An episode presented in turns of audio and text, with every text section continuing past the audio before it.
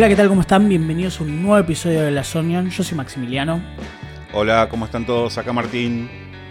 Y Onion es un podcast dedicado a los Beatles. Bien, Martín, este es el doceavo, me acordé, episodio de la tercera temporada. Y es un episodio muy, espe- muy especial. Muy especial porque ya tenemos, es obvio de qué vamos a hablar. Salió el lanzamiento de Revolver. Hay una nueva edición de Revolver. Y una edición extra, especial, con un montón de cosas y que me parece están buenísimas para poder hablarlo. O sea, hay de todo. Sí, una edición que sorprendió un poco por lo repentina, ¿no? Que siempre nos tienen ac- acostumbrados a que se anuncian estas, estos nuevos lanzamientos y pasan seis meses hasta que lo tenemos. Y ahora fue bastante rápido. Fue muy rápido, fue que septiembre y en octubre ya lo tenemos. Es como que se empezó como el rumor, ¿viste? Se empezó a correr el rumor de que se venía algo, de que algo iba a pasar. Y al toque tuvimos, a los pocos días tuvimos el anuncio. Y hoy ya estamos con, con el disco escuchado. Con todos los discos, porque son cuatro discos y un EP. Cuatro vinilos y un EP. Cinco CDs o cuatro CDs y medio. Lleno de cosas, con una nueva mezcla en estéreo, con una mezcla mono, con discos con extras, con los singles. A pesar de que aprendieron lo del Let It Be, porque acá tenemos los singles y tenemos los singles completos. Y creo que nunca tuvimos tanta info, nunca tuvimos tanta tanto conocimiento interno, como que nos metieron un poco más, ¿no? En el conocimiento de, de lo de Revolver. Sí, porque ya sabemos que en este tipo de lanzamientos eh, siempre hay como una parte gráfica, ¿no? Con algún librito, algún booklet. Pero esta vez eh, como que se, enfo- se enfocaron mucho en, la data, ¿no? En, en contarnos bien qué estábamos escuchando. Y, y agradecidos, eh, porque la verdad que está bárbaro. Creo que más allá del disco en sí, el, el booklet es una cosa de locos. Es un, Al booklet yo lo quiero separado, ¿eh? Me encantaría tener un lanzamiento del booklet solo. Me voy a y tatuar lo el quiero booklet. tener en mi casa ahí. Es, es impresionante. Para que ustedes lo entiendan más o menos, hay un muy lindo booklet que nosotros por, por suerte ya pudimos ver y pudimos, eh, pudimos chusmear. Y este booklet viene con un montón de cosas. Para arrancar viene con una especie de, de camino hacia Revolver donde nos cuentan cómo venían las cosas en la banda. Una especie de intro hecha por, por em, Questlove, el baterista de los Roots, una banda de hip hop muy importante en Estados Unidos. Y Questlove es, a ver, si, si vieron alguna vez algún video de Jimmy Fallon, ese comediante, conductor estadounidense, él es el baterista de la banda de Jimmy Fallon. O sea, él está en el, el late night de Jimmy Fallon y la banda, los Roots, están ahí.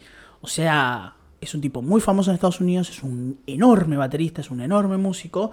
Y acá se mandó con una con una intro que está buenísima, que pude leerla porque es bastante extensa de hecho y está buenísima. No vamos a hablar de esto porque nos vamos a concentrar en la música, pero me parece que una recomendación particular es busquen por algún lado, si pueden, si no pueden comprar el disco porque está salado, está caribe, eh, busquen las palabras de Questlove que están, que están espectaculares. Y después tenemos lo más lindo, ¿no? Que es como un track por track. Como nos robaron la idea. No, sí, vamos a denunciar a Apple porque Esto es como, esto es como, como, como se llama, como, como Tinelli cuando decía, ¿se acuerdan tal? Nos robaron la idea. Bueno, lo mismo. también hay una, una intro de Paul muy cortita.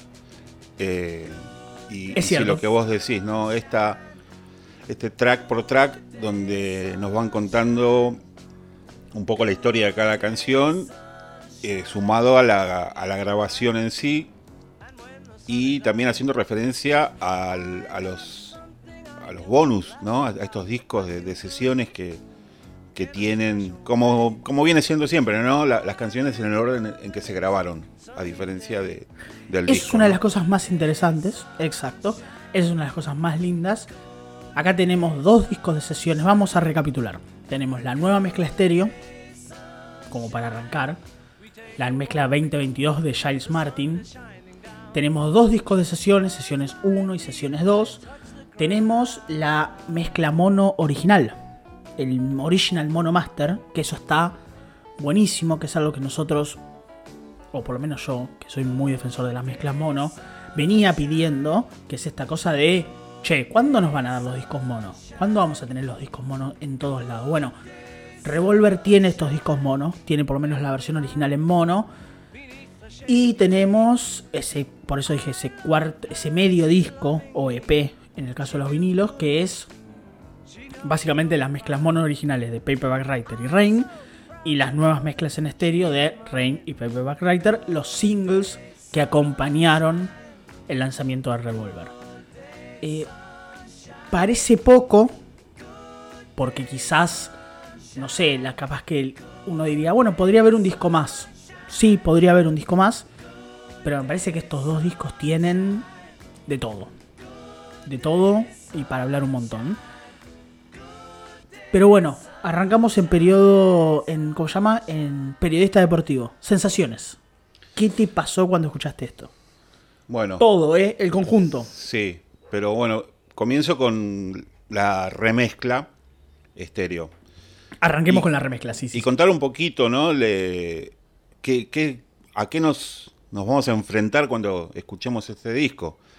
Eh, hay que eh, volver un poquito atrás y hablar de Get Back, del documental, y de este trabajo que hizo Peter Jackson, eh, el, el equipo de audio de, de Peter Jackson, eh, en desarrollar una tecnología capaz de separar pistas por todo esto que ya mencionábamos, ¿no? De capturar las, las conversaciones que por ahí estaban tapadas por, por los instrumentos, ¿no? De- sabemos cómo eran esas sesiones, ellos tocando y, y cantando y hablando, y él quería tener lo más eh, puro posible. Bueno, esa misma tecnología se aplicó a Revolver, porque recordemos que hasta este momento los Beatles siguen grabando en cuatro pistas, y por lo general la pista básica iba toda a un solo track. Eh, después se hacían las siguientes sobregrabaciones y muchas veces se hacían estas, estas reducciones que ellos llamaban de mandar el contenido de dos o más pistas a una, A una. a una en otra cinta nueva. Y con esto se perdía... Perdón, hablamos sobre esto en el episodio de Mono versus Estéreo. Capítulo que dedicamos acerca de cómo se grababan los discos, explicamos cómo era el proceso de esto que dice Martín, que es la reducción de pistas. Bounce back. Llamaba bounce back. Eh, boun- bounce down. Bounce down. Bounce down. Que era básicamente, como bien dice Martín, reducir las pistas para liberar una pista nueva. Reducir, liberar, reducir, liberar. Obviamente, como bien dice Martín, en la complejidad que toma Revolver, las reducciones son cada vez más frecuentes y son cada vez más necesarias. No es lo mismo grabar dos guitarras, un bajo, una batería y un pianito y la voz, que grabar muchas cuerdas, que grabar guitarras, instrumentos al revés, loops. Entonces, entiendan que acá lo que explica Martín es clave para este momento en el y en lo que llegamos a Revolver. Claro, pero, pero ¿qué pasaba con esto? Eh, estás transfiriendo la información de una cinta a otra nueva. Y esto conlleva una pérdida de, calidad, obviamente, y también la imposibilidad de volver a trabajar en, los niveles. De, la manera en que se, se mezclaba y se mandaba la pista nueva, ya está, no había otra forma de, de modificarlo más que con ecualización, ¿no? Es esta, la- la única alternativa. Bueno, retomando No, un poco, La decisión es final. La de lo que pasa ahí es final. claro, no había vuelta atrás. Tenías que tomar una decisión cuando todavía te faltaban otros elementos. O sea, tenías que imaginarte Exacto. cómo iba a sonar con lo demás. Y bueno, era bastante arriesgado. Por eso es que muchas, eh, esas mezclas estéreo de originales quedaban un poco desbalanceadas porque por ahí se jugaba a apañar eh, una pista donde estaba toda la base hacia un lado del estéreo y claro, del otro lado te quedaba bastante vacío. Claro, lo que pasaba eh, es esto, de, del- de este desbalance, de, mandar mucha información hacia un lado del, del espectro estéreo y eh, del otro lado te quedaba como vacío. Bueno, esta inteligencia artificial desarrollada por Peter Jackson se aplicó a, esas, a esos tracks que contenían mucha información y se logró separar, algo impensado hace muy poco tiempo. Eh, y así se pudo como volver atrás, ¿no? Eh, escuchaba o, leía eh, reportaje a Charles Martin y, él decía que imagínate una torta que ya está hecha y poder extraer la harina, el huevo, la leche, es, como volver atrás algo que ya estaba unido y, es fantástico. Y de esta manera se pudieron hacer estas nuevas mezclas que eh, en realidad tampoco son tan drásticas, son bastante respetuosas, tienen sus cosas a favor y sus cosas en contra, a mi modo de ver, pero que bueno, que traen un sonido bastante más balanceado, algo que ya hablamos cuando eh, analizamos el, adelanto de Revolver, que, fue Tatsman. Sí, exactamente. Y que, a ver, mm, no nos vamos a meter a hacer el análisis de canción por canción porque ustedes ya deben saberlo, si no lo saben por los dos lo aclaramos, ya hicimos un episodio dedicado a Revolver, es el primer episodio que hicimos. Y ahí, ¿qué hicimos? Desmenuzamos las canciones, fuimos canción por canción. O sea, lo que hacemos siempre ya lo hicimos con Revolver. Entonces acá lo que vamos a hacer es un recorrido un poco más liviano por la mezcla nueva. Vamos a hablar un poquitito de algunas cosas que nos llamaron la atención y después nos vamos a meter con lo que acompaña a esta nueva mezcla, que es un montón y hay un montón para hablar. Pueden escuchar el episodio. Vamos a hacer como los youtubers, le dejamos link en descripción, ¿viste? Eh, toca la campanita. Pueden, escuchar, toca la campanita, suscríbete, enterate todas las novedades. Eh, pueden escuchar el episodio, está ahí, es de hecho nuestro primer aniversario, es el episodio de primer aniversario. Y con eso vamos a, nada, van a tener un panorama más del disco, nuestra opinión del disco, qué pensábamos, qué nos llama la atención y todo eso. Pero hoy vamos a hablar más de la edición especial y la mezcla nueva. ¿Qué te pasó con la mezcla nueva? ¿Te gustó? Yo creo que en algunas canciones se ganó y en otras se perdió. ¿Por qué digo esto? Eh, Revolver es un disco que recibió mucho tratamiento en, lo sonoro. Hay que recordar que es el primer disco de Jeff Emerick como ingeniero y él vino como con unas ideas frescas, ¿no? Y, intentó llevar a cabo todos los pedidos locos de los muchachos. Y la idea también que se menciona en el booklet era este sentimiento que tenía la banda de, querer sonar como los discos americanos, como, con más peso, con más, más graves. De hecho, estaba esa historia de que podrían haber ido a grabar a Memphis y, que por diferentes cuestiones no se dio. Eh, entonces, este es, un disco donde se llevó todo más al límite. Se cambió la forma de grabar los bajos, la batería incluso también. Eh, anteriormente el bombo de la batería se grababa con un micrófono a un metro del bombo. Ahora eh, Geoff Emerick lo puso como pegado al parche, incluso en un momento se sacó el, parche frontal y se metió el micrófono adentro, cosas que, no eran habituales en aquella época. Y en la postproducción también eh, es un disco como muy comprimido. la compresión es un efecto que es por ahí de los más difíciles de entender. Pero si uno ve eh, en un editor de audio, por ejemplo, una canción, una voz, lo que sea grabada, va a haber picos, como un electrocardiograma, una cosa así. Bueno, lo que hace la compresión es bajar los picos más altos y subir los más bajos. Entonces da una sensación de más volumen. Eh, porque si, si no bajara esos picos altos, saturaría.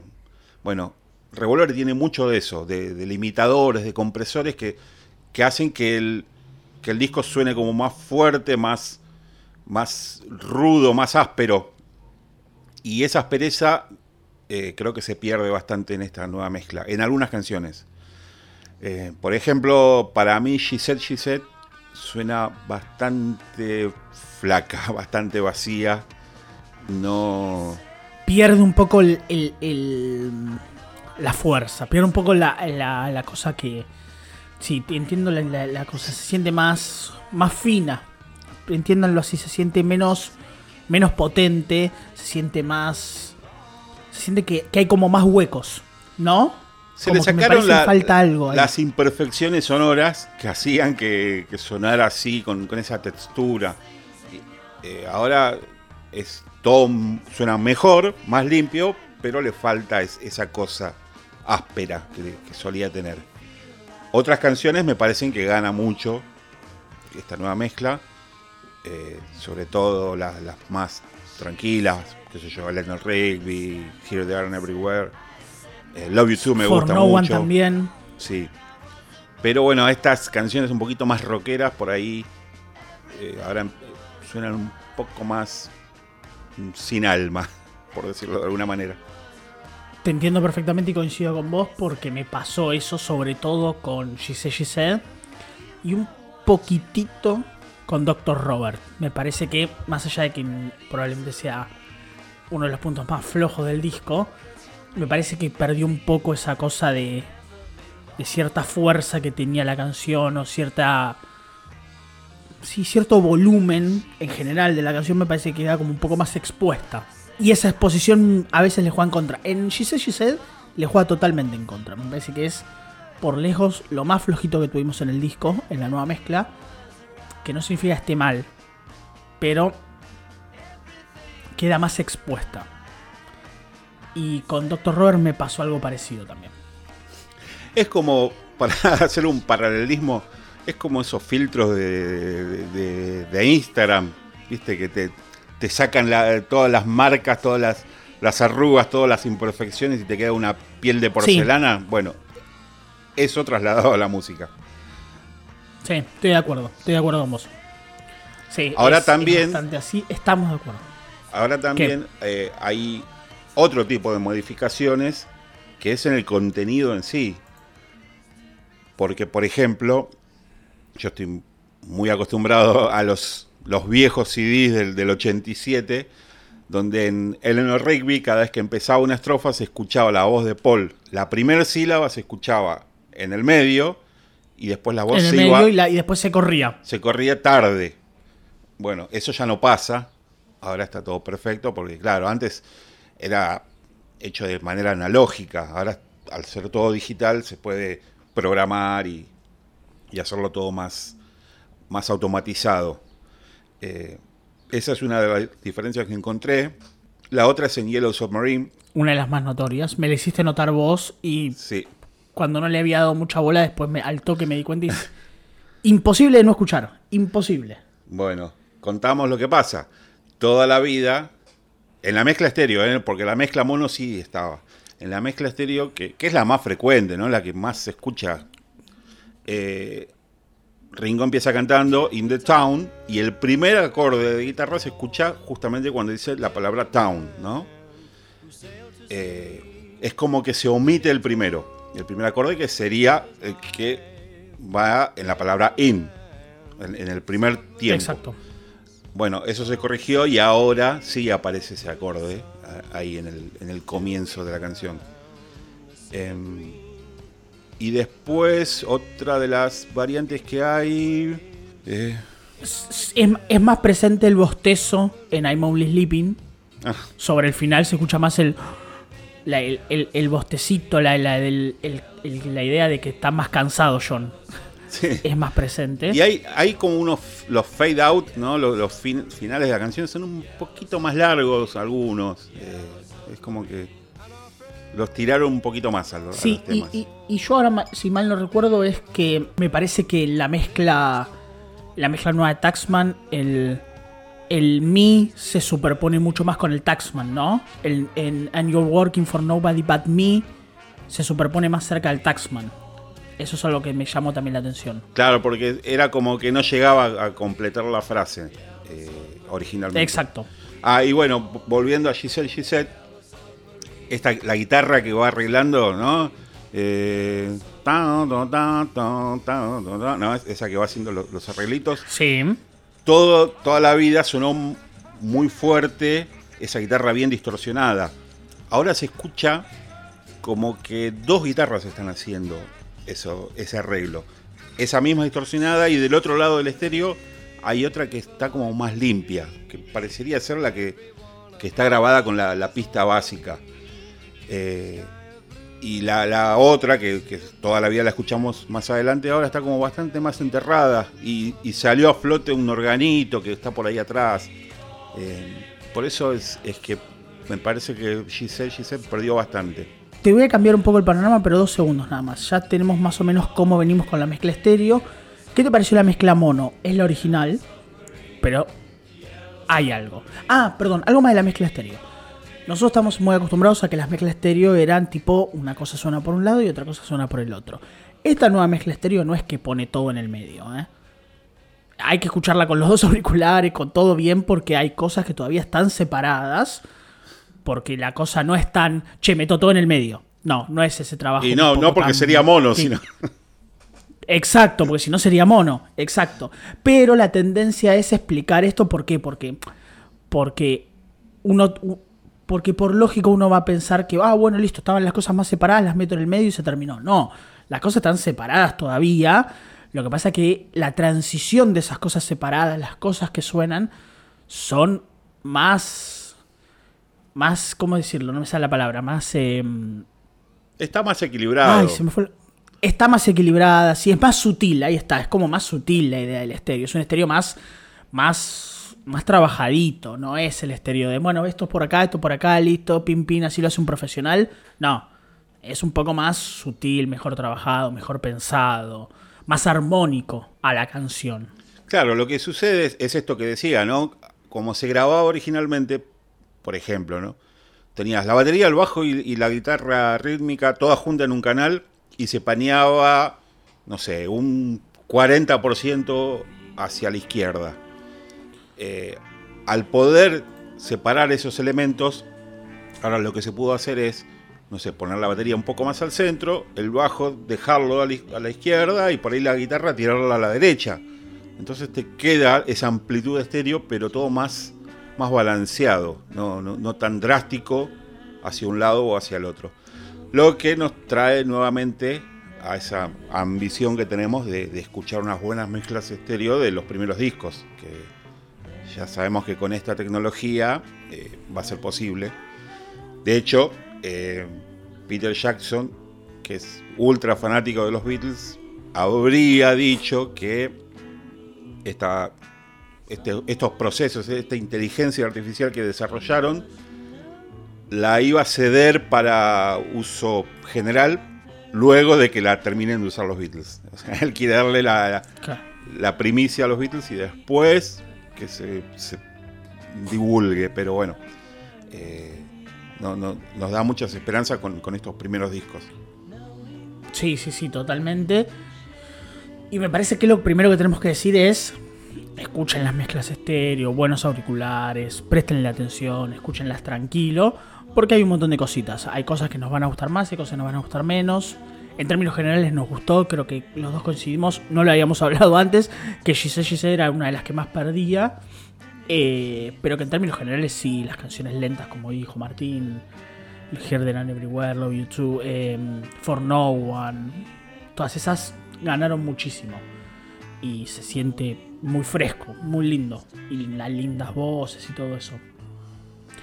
Ahora, la mezcla mono está buenísima, porque es la mezcla mono original van a poder escuchar alguna que otra cosita más. hay más guitarritas en, en I'm Only Sleeping. Presten la atención a eso. Claro, pero es, es lo, que, lo que pasó siempre. Exacto, pero es la mezcla mono original. O sea, no hay mucho más que eso. Si escucharon la mezcla mono alguna vez, es la misma. Suena un poquito mejor, sí, porque está. Está remasterizada. Está como. Está remasterizada, está levantada, sí. Pero no hay grandes diferencias con la mezcla mono original porque es la misma, de hecho. Ahora, la parte grosa, grosa son las sesiones, ¿no? Es como sí. un montón de cosas. Igual, para, antes de meternos en eso, ya lo, lo, terminamos de, liquidar. El EP de single pasa lo mismo. Eh, están estas mezclas eh, estéreo nuevas que eh, suenan obviamente mucho mejor. sí. Paper Writer me gusta como suena y eso que es una de las de las que deberían eh, haber sido afectadas por, por esta, esto que venimos hablando, pero en este caso no, me gusta cómo suena. Y, y las mezclas monos es lo mismo, ¿no? Eh, volvemos a, a, lo mismo que es la, la, mezcla mono original remasterizada. Sí, siempre y cuando recordar, como bien dijimos en el episodio de Let It Be, acá nos dan los singles y en Let It Be no. O sea, el You Know My Name, Look Up the Number no se me va a ir nunca más de la cabeza, que no esté. Ah, y me sigue dando bronca. Más allá de que la canción no me vuelva loco, eh, es imperdonable que no haya estado. Y bueno. Es imperdonable. Ahora sí, nos metemos en la, en la parte pesada, en lo lindo, que es los discos de sesiones. Y los discos de sesiones hay, como bien dijo Martín, esto sigue el orden de grabación. Todo. O sea, las canciones están hechas. A ver, las canciones se trabajaron y muchas se volvieron a trabajar quizás seis días después, una cosa así. Pero se toma como punto de inicio quizás la primera toma. O el primer momento en el que se grabó algo de la canción. Entonces sigue en este orden.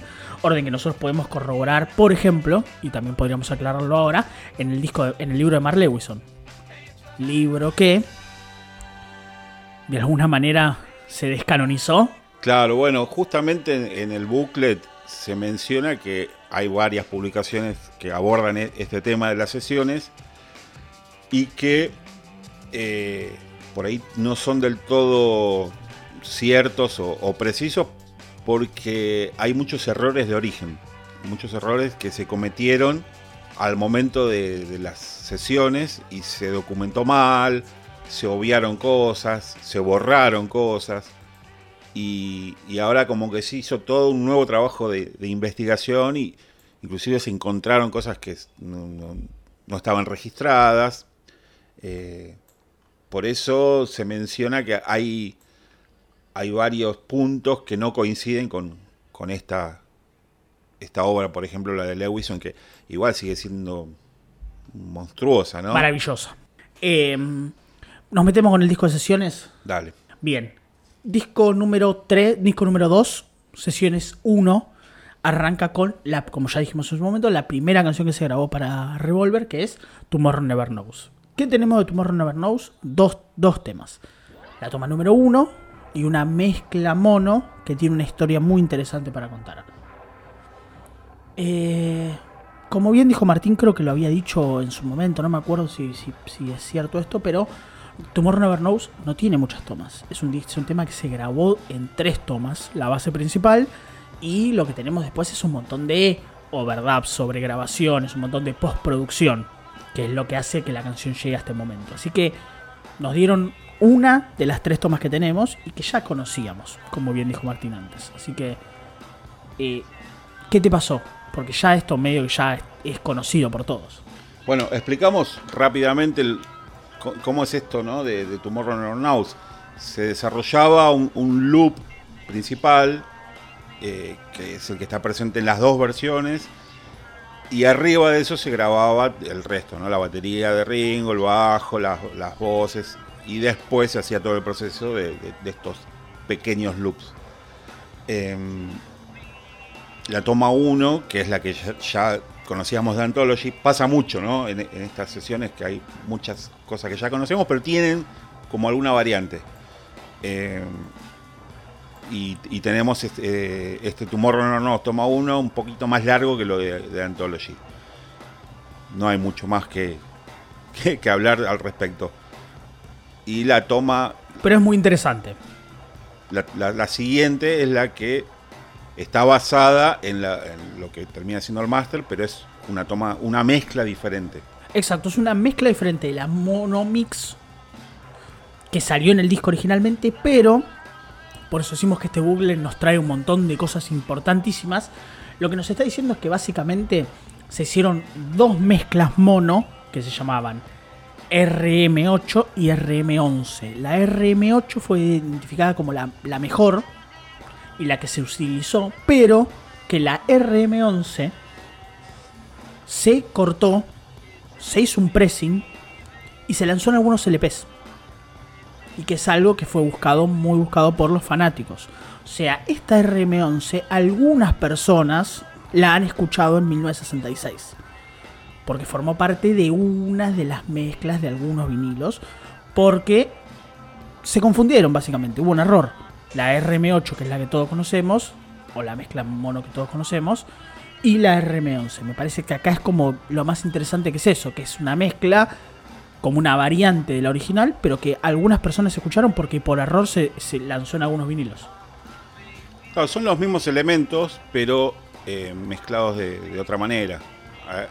A, ver, esos loops que se escuchan eh, están en diferentes momentos, entran y salen en diferentes tiempos, inclusive el solo de guitarra como que se corta antes, eh, pero básicamente son los mismos elementos, la, misma voz, la misma batería, todo. Pero eh, claro, es una mezcla distinta, mm, solo eso. Si seguimos, lo que tenemos es tres versiones de la segunda canción que se grabó, que es Got You Get You Into My Life. Tenemos la toma número 5, que se llama First Version, Take 5. Tenemos la segunda versión y después tenemos dos. En realidad tenemos dos segundas versiones. La primera versión es algo que también ya habíamos escuchado. Eh, a ver, la, primera, que es la que empieza con el órgano, había salido en Anthology. Nuevamente acá está un poco más extendida. Tiene un diálogo al comienzo que están discutiendo cómo va a ser, cómo van a comenzar, quién cuenta. Quién va a arrancar, quién cuenta. Sí. Que es como la, versión más soulera, ¿no? La, más soul de, de, de to Get Into My Life. Lo que tenemos a continuación es ya la base de lo que va a quedar, pero con muchas más guitarras, que es el adelanto que salió la semana pasada. Eh, sí.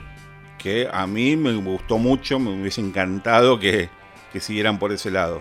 Eh, sí, lo que tenemos es, a ver, para que ustedes entiendan esto que se conoce como Second Version and Number Mixed, es lo que de alguna manera en el mismo booklet nos indican que es que básicamente 13 horas después, 15 horas después, fueron a trabajar en los nuevos arreglos y la canción tomó el vuelo que ya conocemos todos. O sea, la canción como ya la conocemos todos, con la diferencia de que George empezó a, con un, empezó a experimentar con unos riffs, y fueron los riffs que terminaron quedando en la canción, no tocados por George, sino tocados por los vientos, pero que estos riffs de guitarra son los que fueron reemplazados por los arreglos que conocemos todos en la canción original. Eh, yo coincido con vos, a mí me encantó esta versión, me pareció espectacular. Me pareció que tiene fuerza, me pareció que está buenísima. Y está como muy emparentada con el sonido de, otras canciones, de las más rockeras, como, no sé, And You Sing. And You Sing. Eh, Exacto, sí, totalmente. She Said, She Said o, Dr. Robert, venía por ese, ese rock de guitarras. Porque, porque tiene como ese, ese sonido medio fast, ¿no? El medio del fast, el, el, el pedal. Claro, pero. Viene por ahí más o menos. Hay dos guitarras, una que hace el, como ese arpegio y otra que va haciendo ese sonido más, más duro. Eh, que sigue estando presente en, la siguiente, en el siguiente track, que es la misma base con el agregado de los vientos. Se sacaron algunas partes, pero otras eh, permanecen. Exacto. Ustedes piensen lo siguiente. La que hablamos antes, que es la que tiene los arreglos de George, la A Number Mix Mono, son los arreglos de George que, se que reemplazan a los vientos. Esto es, si nosotros tenemos la toma 5 y tenemos la toma, tenemos la toma 8, la del medio tiene que ser la 6 o la 7. No mucho más que eso. Porque la toma 8 es la toma que básicamente con la que se construye la canción.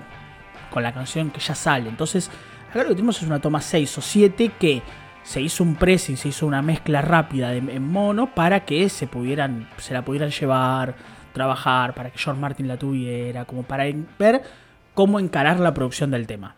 ¿Qué más falta? Pero no puede pasar de eso, ¿es la toma 6 o la toma 7? Bueno, y, esta, esta toma con los vientos también viene a, sacar más a, flote ese arreglo espectacular de bronces que escuchamos todo, cada instrumento. Eh, la, versión que conocemos está todo como más mezclado y es difícil de, de, adivinar cada, cada parte, ¿no? Y ahora está todo como más, más, más limpio. Abierto. Mm, mucho, mucho mejor y más, por lo menos para, para mí, que me gusta esto de analizar los arreglos, eh, está buenísimo. Sí, y algo que me olvidé de aclarar para que ustedes más o menos sepan es. Tomorrow Never Knows, la primera sesión es el 6 de abril. Esto que ya tenemos es el 7 y 8 de abril. O sea, estamos en el, en el nacimiento del disco. Estas son las primeras canciones que, se- que empiezan a aparecer en el disco. Esto uno lo puede corroborar con Lewison, por eso digo que más allá de que, como bien aclara el bootleg, y nosotros de alguna manera lo habíamos dicho, que hay errores, hay cositas. Con Lewison acá hay un montón de cosas. Él aclara, por ejemplo, acá si uno agarra el libro, él aclara que dice que entre la toma 6 y 8 se trabajó más, empezó a agregar, se hizo una mezcla, se hizo un mono. O sea, de alguna manera se complementan estas dos cosas y está buenísimo que eso pase. Y bueno, otra cosa que mm, pude sacar en, en- como una conclusión de, de esta edición es que por lo general ellos están poniendo ahora alguna cosita media rara y siempre te ponen la canción, el máster, con algún agregado. Por ejemplo, Tomorrow Never Knows, si bien no es la misma mezcla, es, es lo, Es lo mismo. Casi, casi, casi igual. Y acá también, casi, casi igual, sí. porque te están mostrando como el playback, digamos, ¿no? Es la versión final sin las voces. Y es algo que va a venir Exacto. pasando bastante a lo largo de, de estos dos discos. Sí, porque la canción con la que seguimos, que es lo que sigue, recuerden, esto es a modo de grabación. 13 de abril de 1966, la toma número 1 de Love You Too. Y es una toma que básicamente es George con una guitarra acústica cantando la canción y unas pequeñas, muy pequeñas armonías de Paul. Claro, es como el, el- inicio ¿no? de, de Love You Too, que la melodía es diferente, está cantando otra voz, porque la tonalidad también es diferente. La tonalidad es diferente, exactamente. eh, Sí. está, Que está en mi, ¿no? está en re y la versión final está en do. Pero, ah, bueno, puede ser, puede ser, sí. Y bueno, nada, sí, básicamente esa primer toma es eso, ¿no? George con su guitarra, un poco como para dejar asentado ahí lo que en lo que iban a trabajar. La maqueta. Exacto. Y después, algo que se encontró, como venimos diciendo, ¿no? Que hay, cosas que se rescataron, es una especie de ensayo de, George con el sitar, haciendo estos arreglitos. Y hay otro instrumento que se llama tampura, que es ese instrumento que resuena todo el tiempo. Para que se den una idea, es la, primera cosa que escuchás en Tomorrow Knows, ¿no? Es el que es, bueno, que da esa nota pedal, esa nota drone que, que es- es una sola nota que está todo el tiempo, eh, que habría sido tocado por Paul.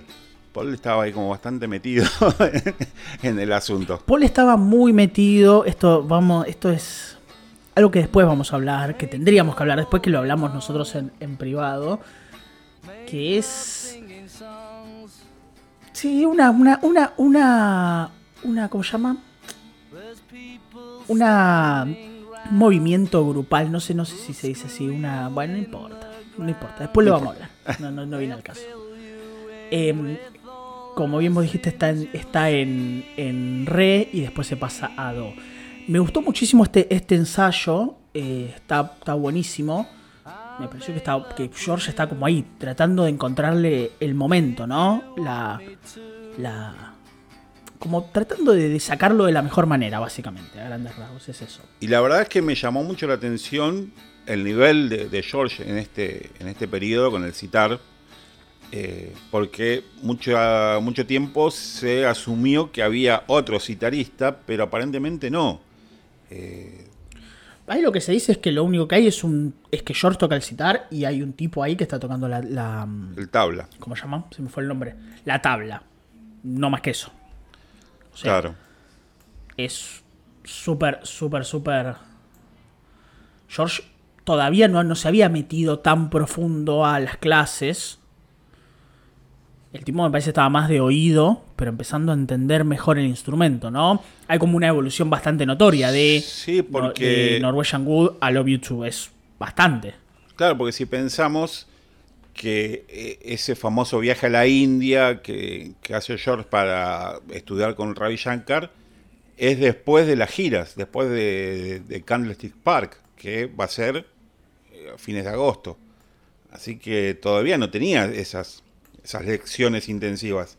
Y estaba con un nivel aceptable para, para alguien que, no, que nunca había tocado ese instrumento hasta hacía seis meses. Sí, exacto, estoy, estoy de acuerdo con vos. Y lo último que es esto que vos venías diciendo, que acá tenemos como una versión final, por decirlo una manera, con un poquitito más. Y estos son unas armonías mucho más notorias de parte de Paul. Claro, bastante intrusivas. Igual, a ver, démosle la derecha de que está como muy exagerada, el, está muy exagerado el nivel en el que está puesta la, voz de Paul, ¿no? Hubiese estado más escondida. Eh, como la que probablemente. la que quedó en el disco como la que salió en el disco. Claro que, que, no te das cuenta cuando entra pero eh, llega un punto que la escuchás. Pero notás porque exacto porque notás porque la voz crece porque se nota que se nota el colchón. Es notoria la voz de, de Paul la mezcla. Lo que pasa que acá es como vos decís, es más intrusiva, es más... Está puesta para que uno entienda que la canción pasó de un estadio a otro. Una de las cosas que para mí más tenemos que aclarar acá es que no nos creamos que todo lo que tenemos acá es original y pristino. Hay mucho laburo. Hay mucho laburo de, postproducción de estas mezclas para traernos, para traernosla a nosotros. Claro, hay cosas que son originales y hay cosas que se fabricaron. Inclusive hay un par de, de mezclas de tomas, de, ediciones entre varias tomas para darnos una idea. Hay cosas que están fabricadas, eh, pero, pero bueno, se trata de esto, ¿no? De mostrarnos siempre la, canción como terminó siendo con algo más. Em, Exacto. Y también te da esta pauta, ¿no? De, de que las canciones evolucionaron mucho en el estudio muy rápidamente, porque va, a ser constante esto de, que las canciones tenían una forma y cambiaron, como ya pasó con to Get Into My Life, eh, o que se grabaron cosas que después se sacaron. Va a pasar la mayoría de las canciones. Pero ustedes entiendan más o menos que vamos 6 de abril, 7 de abril, 8 de abril, 13 de abril y ya tenemos tres canciones. O sea, Love You Too sale también en un día, una canción que uno pensaría que es compleja. Sale muy rápido. Tomorrow Never Knows. Está bien, después se hacen más trabajos, pero digo, me el, el, núcleo de la canción, el corazón de la canción, sale ahí, sale muy rápido, muy pocas tomas. Esto tenemos, ¿cuántas? Siete tomas de Love You Too, no más que eso. Entonces, te, muestra que la banda estaba muy ávida de, nuevos sonidos, pero que a la vez, loco, hacían las cosas a los pedos. O sea, no, no, no, se tomaban días y días en completar una canción. En, una jornada de grabación ya estaban ahí. No, y aparte otra cosa, estaban trabajando contra el reloj. Eh, ellos Exacto. en junio tienen que salir de gira. Y, otra cosa de la que se menciona en el booklet es que estas sesiones y este la previa de, la grabación eh, fue como bastante eh, relajante para ellos, porque tuvieron unas vacaciones bastante largas, debido a que no se hizo la supuesta tercera película que debería haber culminado la, trilogía de películas para United Artists, ¿no? De, 64, 65, 66 era lo planificado esto ya estaban hinchados las pelotas, digámoslo así, de una y dijeron no, no y no. No, porque las propuestas que hubo no, cerraron. No, cuadraron, exacto, no cuadraron. Hasta que alguien le dijo, che, ¿y por qué no hacemos una animada? ¿Tenemos que trabajar? No, ni siquiera van a grabar las voces. bueno, pero dale, mandale mecha. Ojo, que esa no es no entra en este canon. ¿eh? la que cierra es It Be. Recién It Be es la que va a cerrar el, por eso, contrato. es como nada. Es, es, es un montón. Bueno, Claro, y bueno, al no tener que hacer una película, tuvieron como más tiempo para descansar y para meterse en el estudio. Y también pensemos otra cosa. En, esa época, estar seis meses fuera del radar del público era una movida arriesgadísima. Lo último que, la gente había conocido de ellos era Rubber Soul y el simple Day Tripper We Can Work It Out en diciembre del 65 Y fíjate, abril, mayo recién están grabando. Y claro, van a pasar seis meses hasta que, hasta que salga el disco. Terrible. Seis meses. Nada. Nada. Hoy es nada, pero en esa Nada. época era un... Nada. Seis meses que te alcanza para, para, para perder un campeonato. No toquemos, no toquemos estos temas escabrosos. Ok, ok, pero te alcanza para eso, te alcanza para agarrar un penal y perder el campeonato. Sí. Em, seguimos.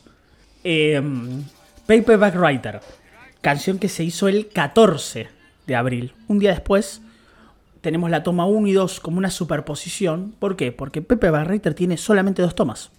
Claro. O sea, se grabó ellas- en dos tomas. Una de ellas cortada porque, bueno, un error. Porque un error y la segunda ya salió. O sea. O sea, no se puede creer. O sea, yo. No hay una no es maravilloso esto, digamos, porque en el sentido de decir no es una locura lo que estamos escuchando. Pero me refiero a. No se puede creer que estos tipos se paren ahí en dos cosas, sacan, sacan Paperback Writer. Está bien, no es una canción. Es un rock and roll, pero lo sacan en nada, loco. ¿Cómo hacen? ¿Cómo haces? Y después, y después tenés que leer eh, Los Beatles están sobrevalorados. La verdad que yo me río. Se puede creer, boludo. No, Literalmente no. estos tipos sacaron Paperback Writer en dos tomas. Después tenés las voces, después tenés los coritos, tenés un montón de cosas. Pero una canción que arranca, corta, arranca, corta, arranca, corta.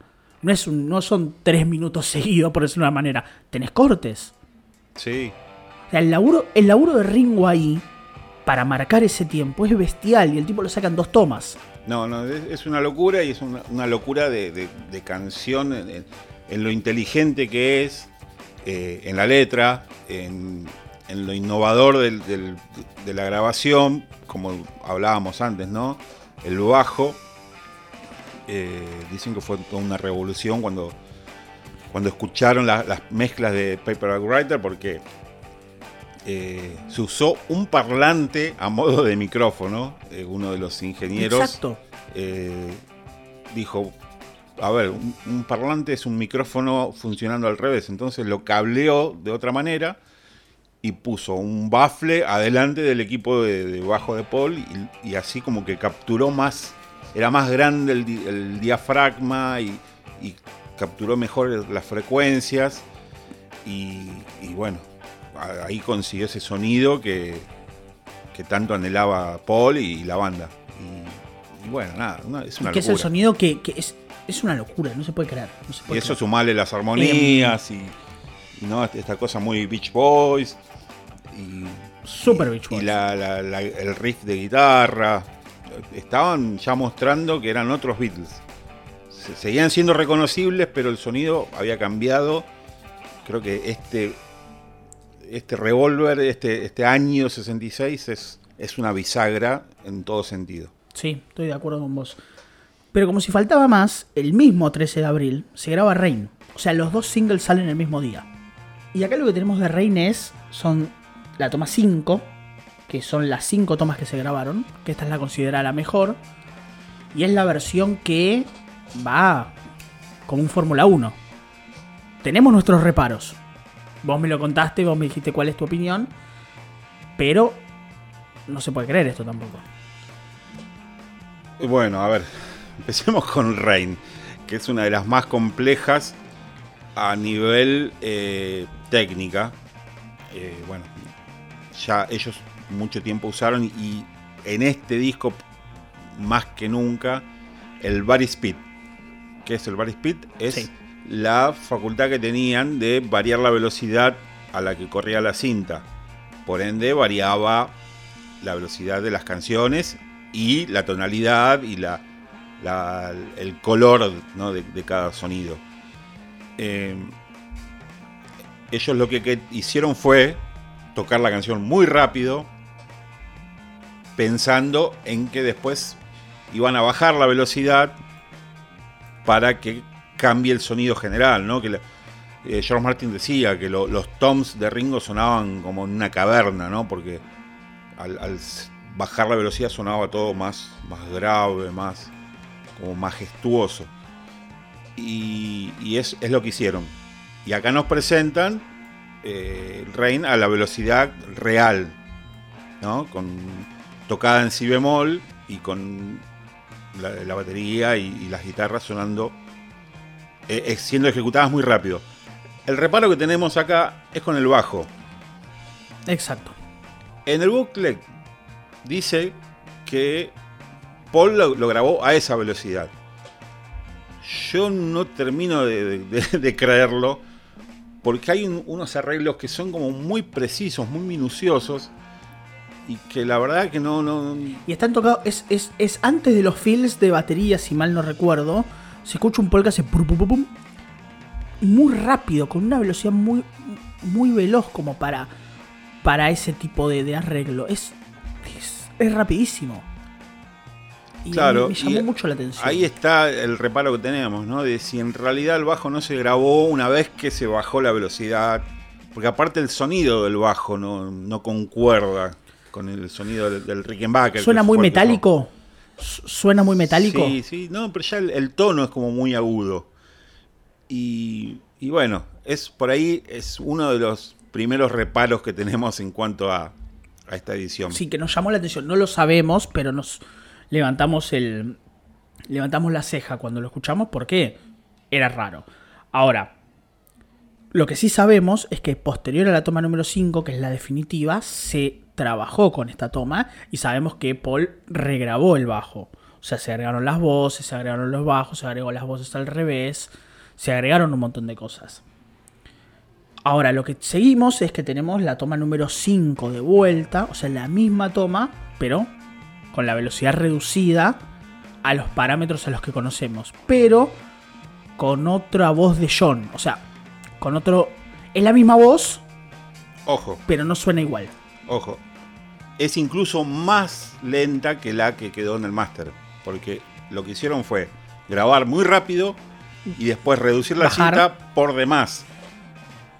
Ahí es donde John graba la voz y es como la escuchamos ahora con el tono que conocemos y después lo, digamos que la normalizan, ¿no? a lo que debería ser o a lo que terminó siendo. Por eso es que escuchamos la voz de John también con otra textura, sale un poquito más aguda. Más densa, más, más, más, que se arrastra. Y, y, bueno, nada, por eso te decía que es la canción como más compleja en cuanto a velocidades, ¿no? Porque se hizo mucho más rápido, se hizo mucho más lento y después se volvió a acomodar a la velocidad y las voces tenemos. ¿Qué? Claro, y nada, y después sumale la voz al la revés. Voz al revés. Exactamente, le tenemos la voz al revés. Em, tenemos este pequeño reparo, pero la verdad que está buenísimo. O sea, podría haber escuchar Rain a la velocidad real, teniendo ese asterisco que nosotros pensamos acerca del bajo, sobre todo por el arreglo, está buenísimo. Claro, más que, nada teniendo en cuenta que en el mismo booklet se menciona que las guitarras las tocaron John y Paul. Y que Ringo tocó la batería. Entonces, te da que pensar de que Paul haya regrabado el bajo a esa velocidad. Pero bueno, no, sé. Es, es una duda que tenemos, cada uno sacará sus conclusiones. Sí, sí, exactamente. Seguimos. Veníamos 14 de abril, 16 de abril tuvimos temas de Rain, tuve este trabajo sobre Rain, 17 de abril de la toma 1 a la 7 de Dr. Robert y acá lo que tenemos es la toma 7 de Dr. Robert. Claro, bueno, eh, Dr. Robert es otra de las canciones en la que hay elementos que fueron sacados posteriormente, ¿no? Sobre todo en, ese coro, el well, well, well, ¿no? De, con ese órgano de fondo tan angelical, que originalmente tenía una guitarra e incluso una batería detrás que eran bastante intrusivas, ¿no?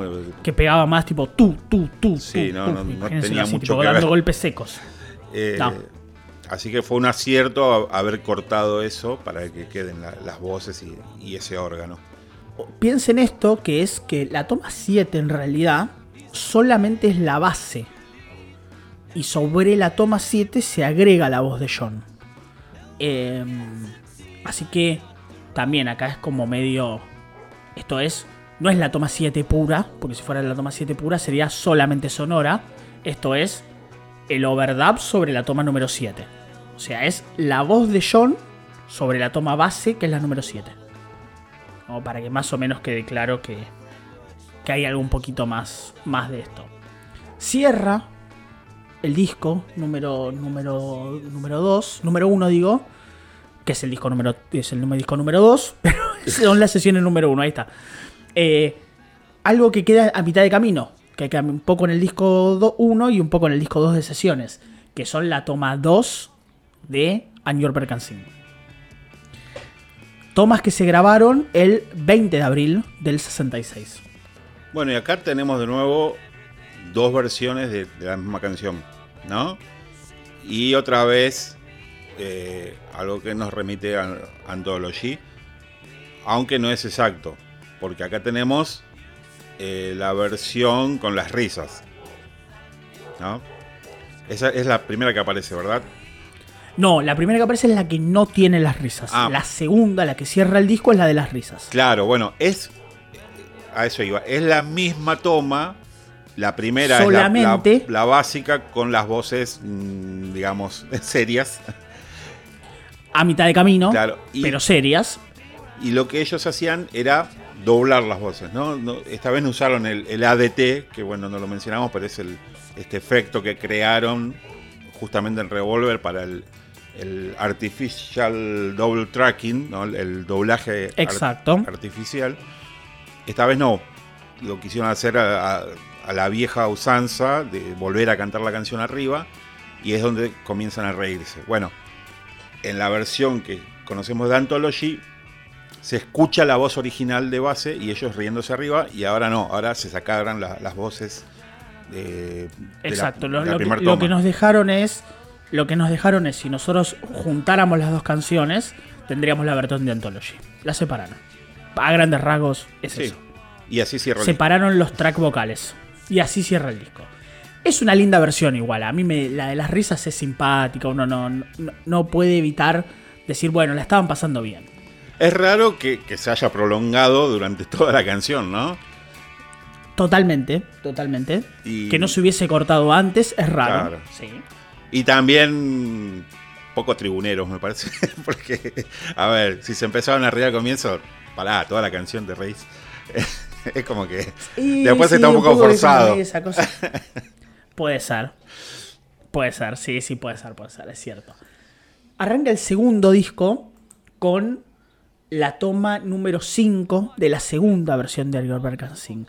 Esto para que ustedes más o menos tengan una idea, A Your Bergen Sing son eh, unas 10 tomas, 12 tomas si mal no recuerdo, pero unas 10 tomas, pero si lo que uno sabe es que la canción tuvo como dos tuvo como dos caminos, una versión que es la que nosotros conocemos y esto que está como en el medio en el cual se intentó hacer otra cosa y se fue como más aligerando para que quede la canción que nosotros conocemos. Aunque esta toma es bastante pesada. Ese bajo Por eso te digo, es por eso- muy intrusivo y hay unas guitarras bastante duras. Por eso está como bastante alejado de lo que finalmente quedó. Por Es eso te digo, a, a medida de que fueron, exacto, a medida de que fueron pasando las tomas, la canción empezó a perder esa, esa cosa más, más pesada y se terminó transformando en algo más un poquito más livianito. Pero tenemos la toma 2 que es liviana, más como la conocemos, la toma 5 que es un poco más pesada y la toma final que ya es más parecida quizás a la 2 que la 5. Sí, pero con otra forma, o de otra estructura, otros Exacto, cortes. exacto. Es rara esta versión, no sé qué te pareció. Sí, sí, bastante raro. No, no- no me, no me aportó demasiado. No. No, no, no, a mí tampoco. Pero bueno. Qué sé yo, no sé. 21 de abril del 66 tenemos la toma número 11. Se grabaron las 11 tomas el mismo día de la canción que abre el disco. El primer adelanto que tuvimos. Me llamó mucho la atención la importancia que tuvo Taxman, ¿no? Fue la primera canción que sacaron, fue el primer adelanto, fue el primer video. Eh, me llamó la atención, no sé, me pareció raro. Hubiese creído que hubiese pedido por otro lado la cosa, pero qué sé yo, está, está bueno que pase.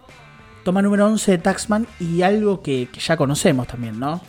Sí, sí, es, es lo mismo que salió en Anthology. Si hay alguna variación de sonido, es mínima. No, Sí, los coritos de Anybody Got a Bit of Money y, Exacto. nada más, ¿no? Y el final ab- abrupto. Y el final abrupto con los tres tran, tran, tran, Taxman, nada más. Eh, suena a choreo esto porque la verdad que no hay mucho más que esto. Evidentemente no, no hay algo muy diferente. Eh, y la verdad que es que ahora no recuerdo todo el, el- el orden de grabación, pero hay una gran omisión, que si querés la charlamos un poquito ahora, Sí, dale. y es que no hay nada alternativo de Good Day Sunshine. Nada. Y me llama mucho la atención. Sí, es una de las últimas canciones que se grabó. Good Day Sunshine, si mal no recuerdo, es la última.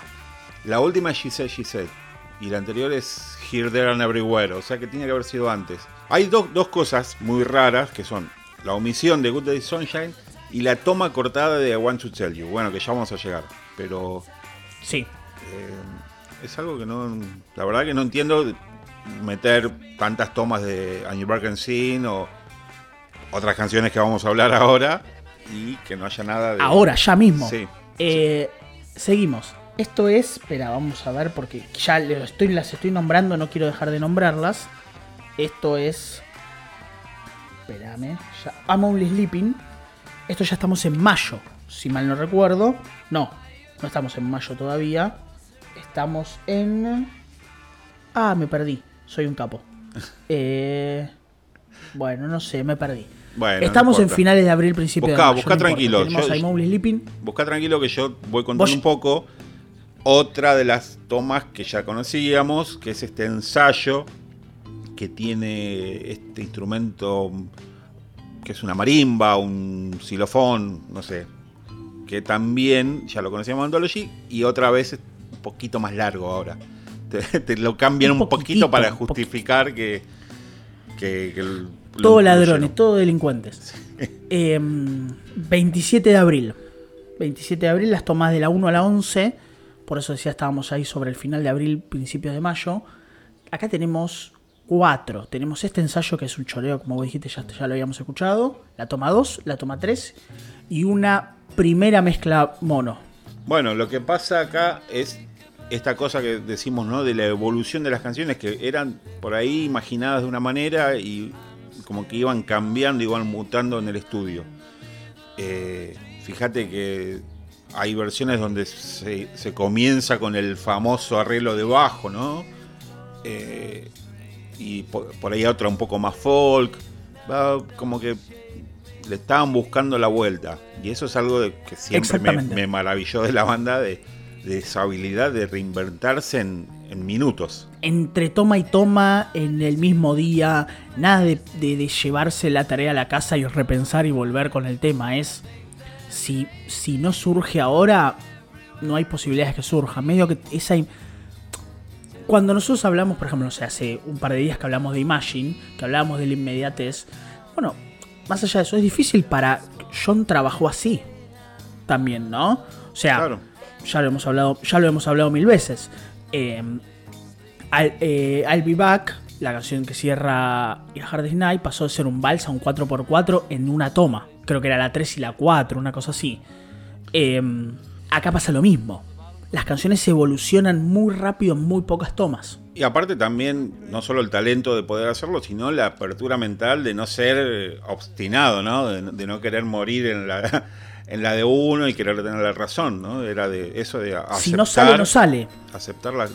Otro de, lo- de los grandes cambios eh, es el de Obladi Oblada, que inclusive la versión original se llegaron a, a grabar músicos sesionistas y después se volvió atrás. O sea que fíjate que la- al punto que llegaban de que si no iba, no iba. Y, y si había que cambiar, bueno, se cambiaba. Y acá estas, esta seguidilla de I'm Only Sleeping muestran muy claramente eso. Sí, de la toma 2 a la 5, la 5 adquiere otro volumen. Es- está un poco más rápida, ¿no? Tengo el recuerdo ahora. Y también se da esto del bar speed, porque si vos querés tocar sobre la, la versión final, no vas a poder, tenés que buscar la afinación que no es precisa, no, no está en un tono, no, no, no puedes afinar, es así, por ejemplo, con un afinador, no está en mi, no está en re, está ahí algo en el medio, no es un sostenido, porque claro, se manipuló la velocidad y, y para darle también esta cosa, ¿no? De somnolienta de, la canción. de la ensoñación que, que ya hablamos en el, en el episodio. Y después lo que tenemos es una mezcla mono, una nueva mezcla mono, que no, no sé si tiene mucho más que, que, que, que hablarse. No, pasa como, como viene sucediendo, ¿no? De, de- de pequeñas variaciones que, que nos muestran eh, de lo que podría haber sido y terminó siendo de otra manera. Sí, estoy de acuerdo. Em, nada. Igual Amon Sleeping es una cosa que no se puede creer. O sea, hay un trabajo, las guitarras al revés, todo eso es unas cosas que no, no, no puedes llegar a entender la forma en la cual se trabajó. Seguimos, porque ahora tenemos 28 de abril. Ahora ya, ya, ya estoy más despierto. Toma 2 y un speech previo a la toma número 2 de Eleanor Rigby. La verdad que eh, cuando escuchás este tipo de cosas es como que vas tomando real dimensión de, de lo geniales que eran estos tipos, porque, ok, sí, el Honor Rigby, la verdad que un avance, pero después escuchás, Impresionante, sí. escuchás esto y, y- y no lo podés creer, o sea, eh, Paul tenía 24 años cuando escribió esta canción. Y, y más allá de que el arreglo le debe mucho a George Martin, obviamente, ¿no? que era experto en, en música Muchísimo. clásica, pero todo viene de la cabeza de Paul, ¿no? de, de, un poco jugar con la letra melancólica y que acompañe a la, a, la instrumentación, de, de- sus aportes. eh, se habla mucho también de, cuestiones técnicas, ¿no? De, de- de los diferentes modos en las escalas, que, que Paul lo hacía por, por intuición, o sea, no, no sabía lo que era el modo dórico o el modo, no sé, el, el que quiera. Sí, él, sí, sí, sí, él, no. poneme esta nota acá porque me suena así en la cabeza y, y, y músicos reconocidos se maravillaban an- ante la, la ocurrencia, ¿no? De, de- de Paul en este sentido. Y, y bueno, nada, la- la- esa, esa- ese arreglo de- de- del octeto de cuerdas es maravilloso. Y acá lo escuchamos en plenitud. En plenitud total y tenemos un speech en el cual básicamente George Martin le dice que tipo, ¿querés que te lo toquen con vibrato o querés que te lo toquen sin vibrato? Y el otro le dice básicamente, eh, sin vibrato. Y cuando le preguntan, chi, ¿notaste la diferencia ahí? Y la verdad que no me di ni cuenta. No, No, no la mucho. verdad ni idea. dije. No, no mucho. Eh, y lo que vos decís es increíble cómo se escucha en, en- en todo su esplendor este, este octeto. Es una cosa. Sin ser quizás algo que no hayamos escuchado, porque de alguna manera en Anthology ya lo escuchamos, las cuerdas solamente. em, es increíble como, como no deja de sorprenderte una canción que ya escuchaste mil veces y que está ahí, loco. Las cuerdas están ahí, no están disimuladas. No es, no es la orquesta de Something, no es la orquesta de, no sé, de A Day in Life. O sea, es, es una canción que es pura orquesta, no hay otra cosa más que, esta, que este octeto. Este, y, y sigue sorprendiéndote y sigue, te- y sigue llamándote la atención. y la canción en sí, o sea, vos, ¿hay otra Eleanor Rigby? ¿Escuchaste alguna vez otra? No, no, no, no, no, no. Porque es, no. es una invención, porque claro, eh, el booklet, nuevamente me remito, eh, habla de que George Martin se basó en dos grandes influencias para la confección ¿no? de- del arreglo. Una es una, una de las creaciones de Vivaldi, que la busqué y tiene esa reminiscencia, ¿no? Esas cuerdas bien marcadas. Y otra es la banda de sonido de Psicosis, de, de Hitchcock. ¿no? Exacto. Se- y, y suena a Bern- Bernard Herrmann. Suena un montón. Y bueno, nada, e- es, es esto, ¿no? Es esta cosa de Paul de, de- y de George Martin, obviamente, vuelvo a, a repetir, de tomar esas influencias y confluir todo en una creación nueva, llevado a la música pop, que es algo aplicable, por ejemplo, a Love You Too también. Eh, en esa época es como que se puso de moda la, cosa oriental, pero todos lo hacían como moda, como como, un artilugio, ¿no? De- se mencionan, no sé, a los Yardbirds, a, a los Rolling Stones con Painting Black.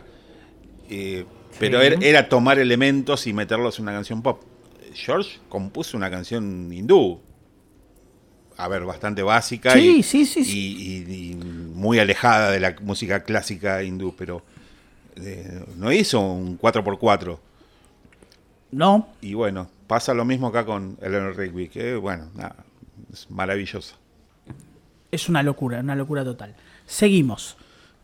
Lo que sigue es la toma número 10 de For No One. Otro de los clásicos del disco.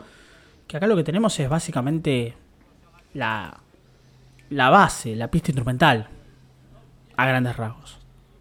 Sí, teniendo en cuenta que solo Paul y Ringo participaron ¿no? de, esta grabación. Eh, no, no, no hay mucho más que, que es eh, un poco Paul indicándole a Ringo lo que tenía en mente para la batería.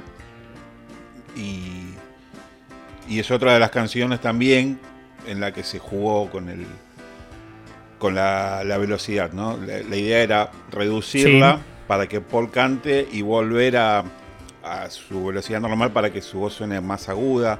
Algo que haría después en When I'm 64. Eh, pero acá no, acá se, se bajó y, y quedó así. Eh, de hecho, Sí. es bastante raro porque está en la tonalidad de Si mayor. el arreglo de piano es como mucho más fácil de tocar en Do. Y, y el- en la versión del disco está en Si, entonces como que te, te cambia todo y te complica. Pero. Te eh, desorientan. pero bueno, nada, eh, es el. Es, es esto, ¿no? Es el armado de la pista básica a la que después se le agregarían Y, las demás y esta ya tiene el clavicordio. Claro. Y y acá se escucha como más. Ah.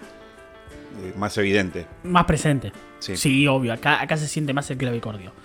Em, estamos llegando, no queda mucho más, pero estamos llegando quizás a, a lo que sorprendió a mucha gente, a uno de los puntos más polémicos, más altos, más que llamó la atención y levantó el oído de muchas personas, que es todo este segmento Yellow Submarine. Em, a ver. Yellow Submarine tenemos 26 de mayo, ya tenemos un montón. De hecho, For No One no lo dije, For No One tenemos 9 de mayo. Y Yellow Submarine tenemos 26 de mayo, un montón de tiempo.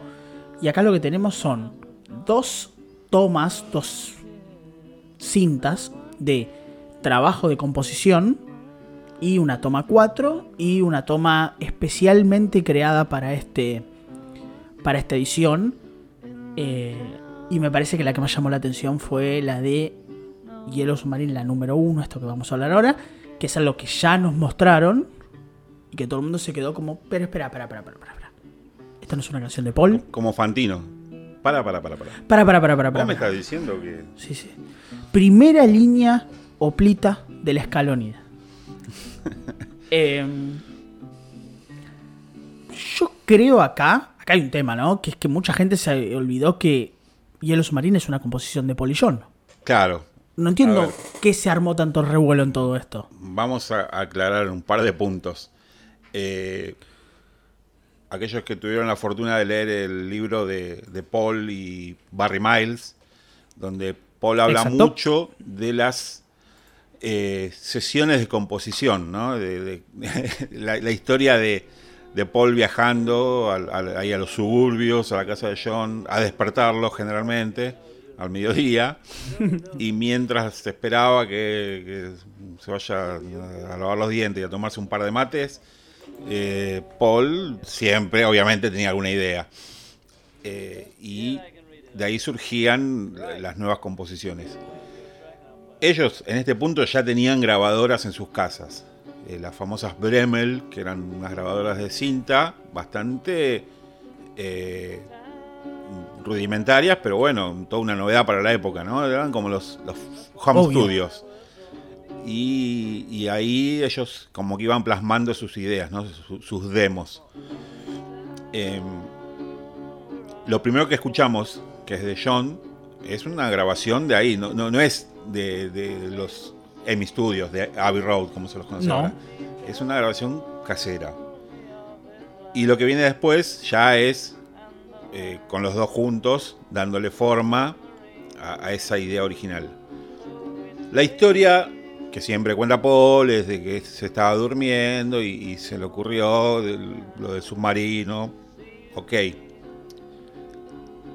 Paul tiene la idea, pero como que se basa después en, en una cosita que tenía dando vuelta a John, ¿no? Porque John viene con eso. Exacto. de In the Town Where I Was Born.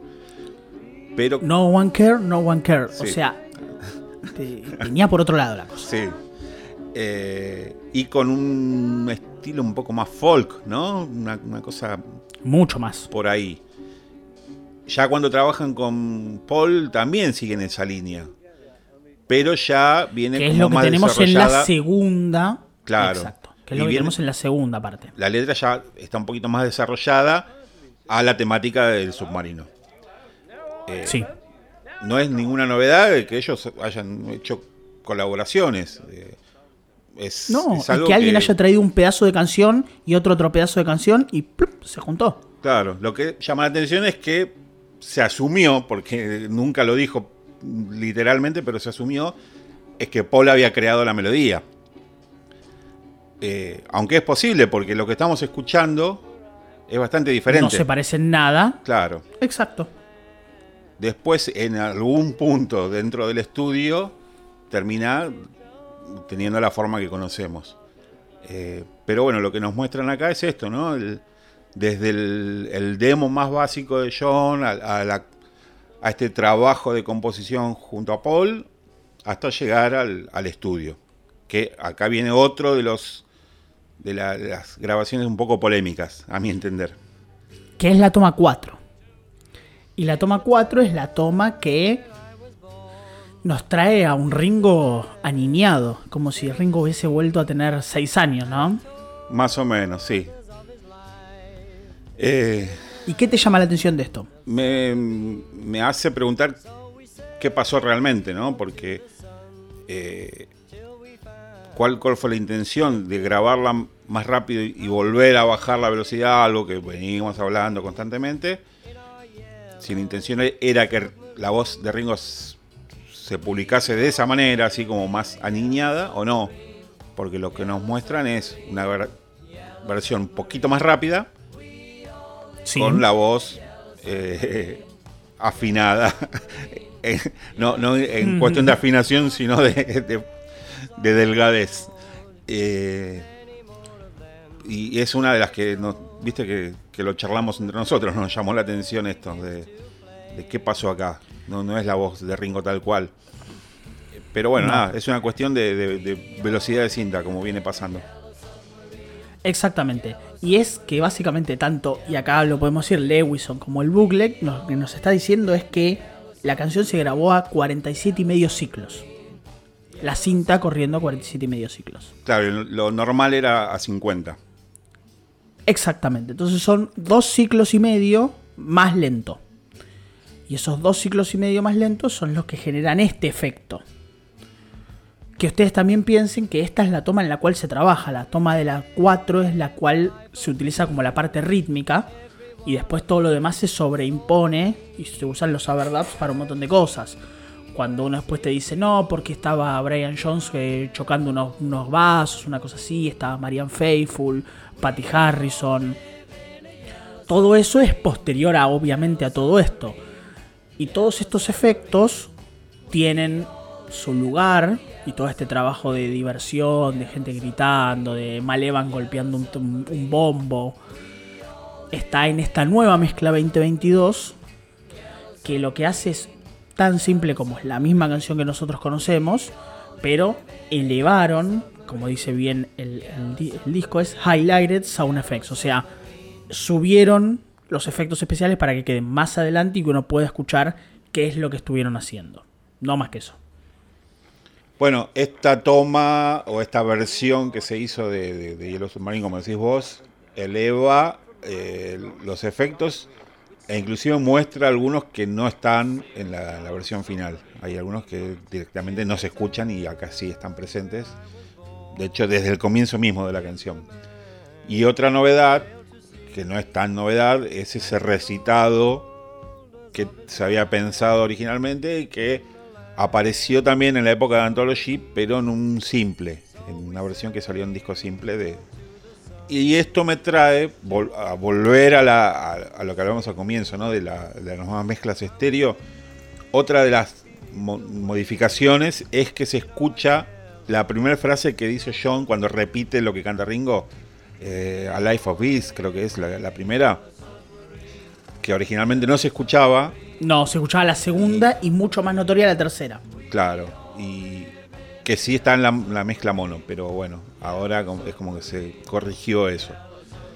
Eh, y es, es, simplemente esto, ¿no? Y y algo que me llama mucho la atención, va, no me llama la atención en realidad, que me, me, llena de, de, orgullo y de gracia, es el armado del coro. Porque vos decís, es una pavada, ¿no? El We Are Living Las voces que meten ahí, si vos te, te olvidás de la, de la melodía principal, ves como se van cruzando, van subiendo, van bajando es espectacular, es armado en, una canción tan. Eh, nada, tan. tribunera, tan fácil, tan infantil, ¿no? Metieron un arreglo terrible. Eh, sí, y, hay algo que, que, me une también dos cosas, ¿no? Que es tipo esta voz aniñada, como capaz que un intento de hacer esta canción infantil, pero también esta intro que se suma, en esta versión, que es este, este recitado que creó John, que le da como esa cosa más mística, más de tipo como si fuera un pirata. Tipo, o sea, como que de alguna manera se juntan las dos cosas que siempre uno asoció de, de Hielo Submarine, se juntan acá, ¿no? Esta canción más infantil, pero a su vez esta canción de tabernas y piratas y, y cosas así, gente que grita y, mueve vasos de cerveza. Todo esto está, todo esto está ahí dando vueltas. Entonces es es muy interesante. Es una de las cosas más interesantes que tienen estos discos. O por lo menos a mí es lo que, de lo que más me llamó la atención. Y justamente en una de las canciones más bastardeadas de, la banda, ¿no? Y por lo general es la canción que, te es la canción que te dicen que por esto Revolver no es un disco perfecto. Y no sé. No sé Yo no estoy de acuerdo, pero bueno, es lo que te dicen. Todas las cosas que estamos sacando como positivas ¿no? en, esta canción. Eh, y algo que ya hablamos miles de veces. Eh, generaciones y generaciones de chicos la cantan y la aman. Y, no hay nada más difícil que conquistar musicalmente a un niño. Así que. Sí, sí, sí, estoy, estoy de acuerdo. Y es muy lindo, igual, yo me lo anoté como me lo puse como anotación Qué, loco escuchar el, bombo de Mal Evans tan fuerte, tan arriba. Es como que pum, pum, pum, pum. Sí, sí, sí, terrible. Y la, anécdota, ¿no? Que una vez que terminaron la grabación, John pidió que pongan el playback a todo volumen y, estaban todos haciendo ahí una, marcha, ¿no? Una, conga, como le dicen ellos, una conga line, ¿no? La, línea de, del trencito del carnaval carioca eh, por el estudio. Imaginar también que eh, esto se grababa a la madrugada y no había nadie. o sea, no había nadie. cuentan ahí que, cualquier cosa. Que el, tipo de seguridad fue el único testigo de, de esa marcha. No, no, no, Es espectacular. Es, la verdad que es súper interesante esto. Está buenísimo. Eh, y bueno, nada, toda esta cosa que generó este, esto de, de John, que nosotros lo estamos diciendo, o sea, podés no saberlo, pero hay un montón de información dando vuelta. Solamente hay que ir y pescarla y, darte cuenta de que, de que la cosa es mucho más compartida de lo que uno piensa. Y, que, y de alguna manera también dejar de asumir de que todo lo que diga Paul es cierto, que todo lo que haya dicho John es cierto. Todo es cuestionable. Todo es cuestionable. Sí, obviamente, y que muchas cosas asumimos todos de esta cosa de autorías y de, sí, porcentajes, ¿no? Y, funciona justamente, prejuicio. Una de, las cuestiones es este famoso enojo de John con George, por no mencionarlo en I'm Mine, en, en su biografía. Y George se le consultó y dijo, sí, John se enojó porque no dije que escribió dos líneas o una línea en Taxman. Y, y que por eso se enojó. Y dice, pero yo escribí dos líneas en Come Together y escribí tres líneas en Eleanor Rigby y, no, no, no, reclamé nada. Dice, yo no estoy en esas cosas. Eh, Entonces, viste, es como que uno dice Alan Rigby, ah, Paul, solamente Paul. Y no, eh, No. era toda una cosa muy colaborativa. Sí, y además también nos funciona un poco el rincón del prejuicio, que es cómo John va a escribir esto, esto tiene que ser de Paul. Sí, para un lado o para el otro, ¿eh? ojo que... Obvio, pero más vale porque te funciona como no, John, John, no, John no hace este tipo de canciones, John escribe sobre él. Y, y no, John es, oh, yo siempre mis experiencias, y no. Lo hemos discutido en Imagine también. Hay también una idea de ponerse en el papel de alguien, de estar fingiendo ser quien no sos. Y sobre todo, eh, este tipo de canciones, como decís vos, ¿no? Así de taberna, de, marineros, de... No olvidemos que ellos viven en una ciudad portuaria y, y tienen todo ese background, ¿no? De, de- Y su segunda ciudad, y su segunda ciudad Sí. es una ciudad portuaria, Hamburgo. Nah, tipos que Claro. tocaron para marineros durante años de su vida. Y bueno, también de tener Irlanda, ¿no? Como la, la madre patria, porque los cuatro Beatles tienen ascendencia irlandesa. Irlandés.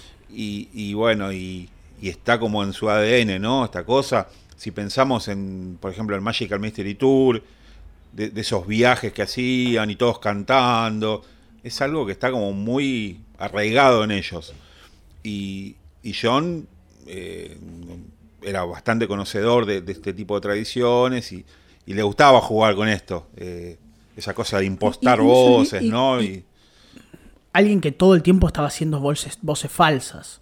Y, y ni hablar de, de- de que de alguna manera funciona como una Narcy Rhyme, o sea, como esa cosa medio, no sé cómo es la traducción, pero tipo como como una canción de, de, de- de- de guardería, o sea, ese tipo de cosas, esas canciones que, de que son jardín tan infantes. tip- exacto, son tan típicas de la cultura inglesa.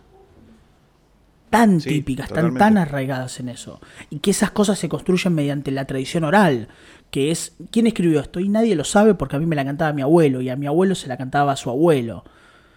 Y bueno, tenés Todo- otro ejemplo en Maggie May, eso. por ejemplo, una canción Totalmente. tradicional que bien ellos la tocaban desde la época de los Quarrymen y terminó en Let It Be, porque bueno, ese revival ¿no? de, de- de- del pasado. Y es una canción que no, no se conoce el, autor porque es tradicional. Y, así un montón de cosas que, ellos tenían muy incorporadas. Sí, y también funciona también en Golden Slumber, que es Paul tratando de hacer este tipo de, nursery rhymes, eh, porque están muy culturalmente pegadas en, el, en, la historia de ellos y, y en mucho más, digamos. Pueden ser canciones que, no sé, Segunda Guerra Mundial, esa cosa, esa cosa que uno tiene muy asociada de, de tipos cantando, de gente que se anima cantando, que, que, que pasan un tiempo juntos porque no hay nada, boludo, no hay internet, no hay celulares, no hay nada.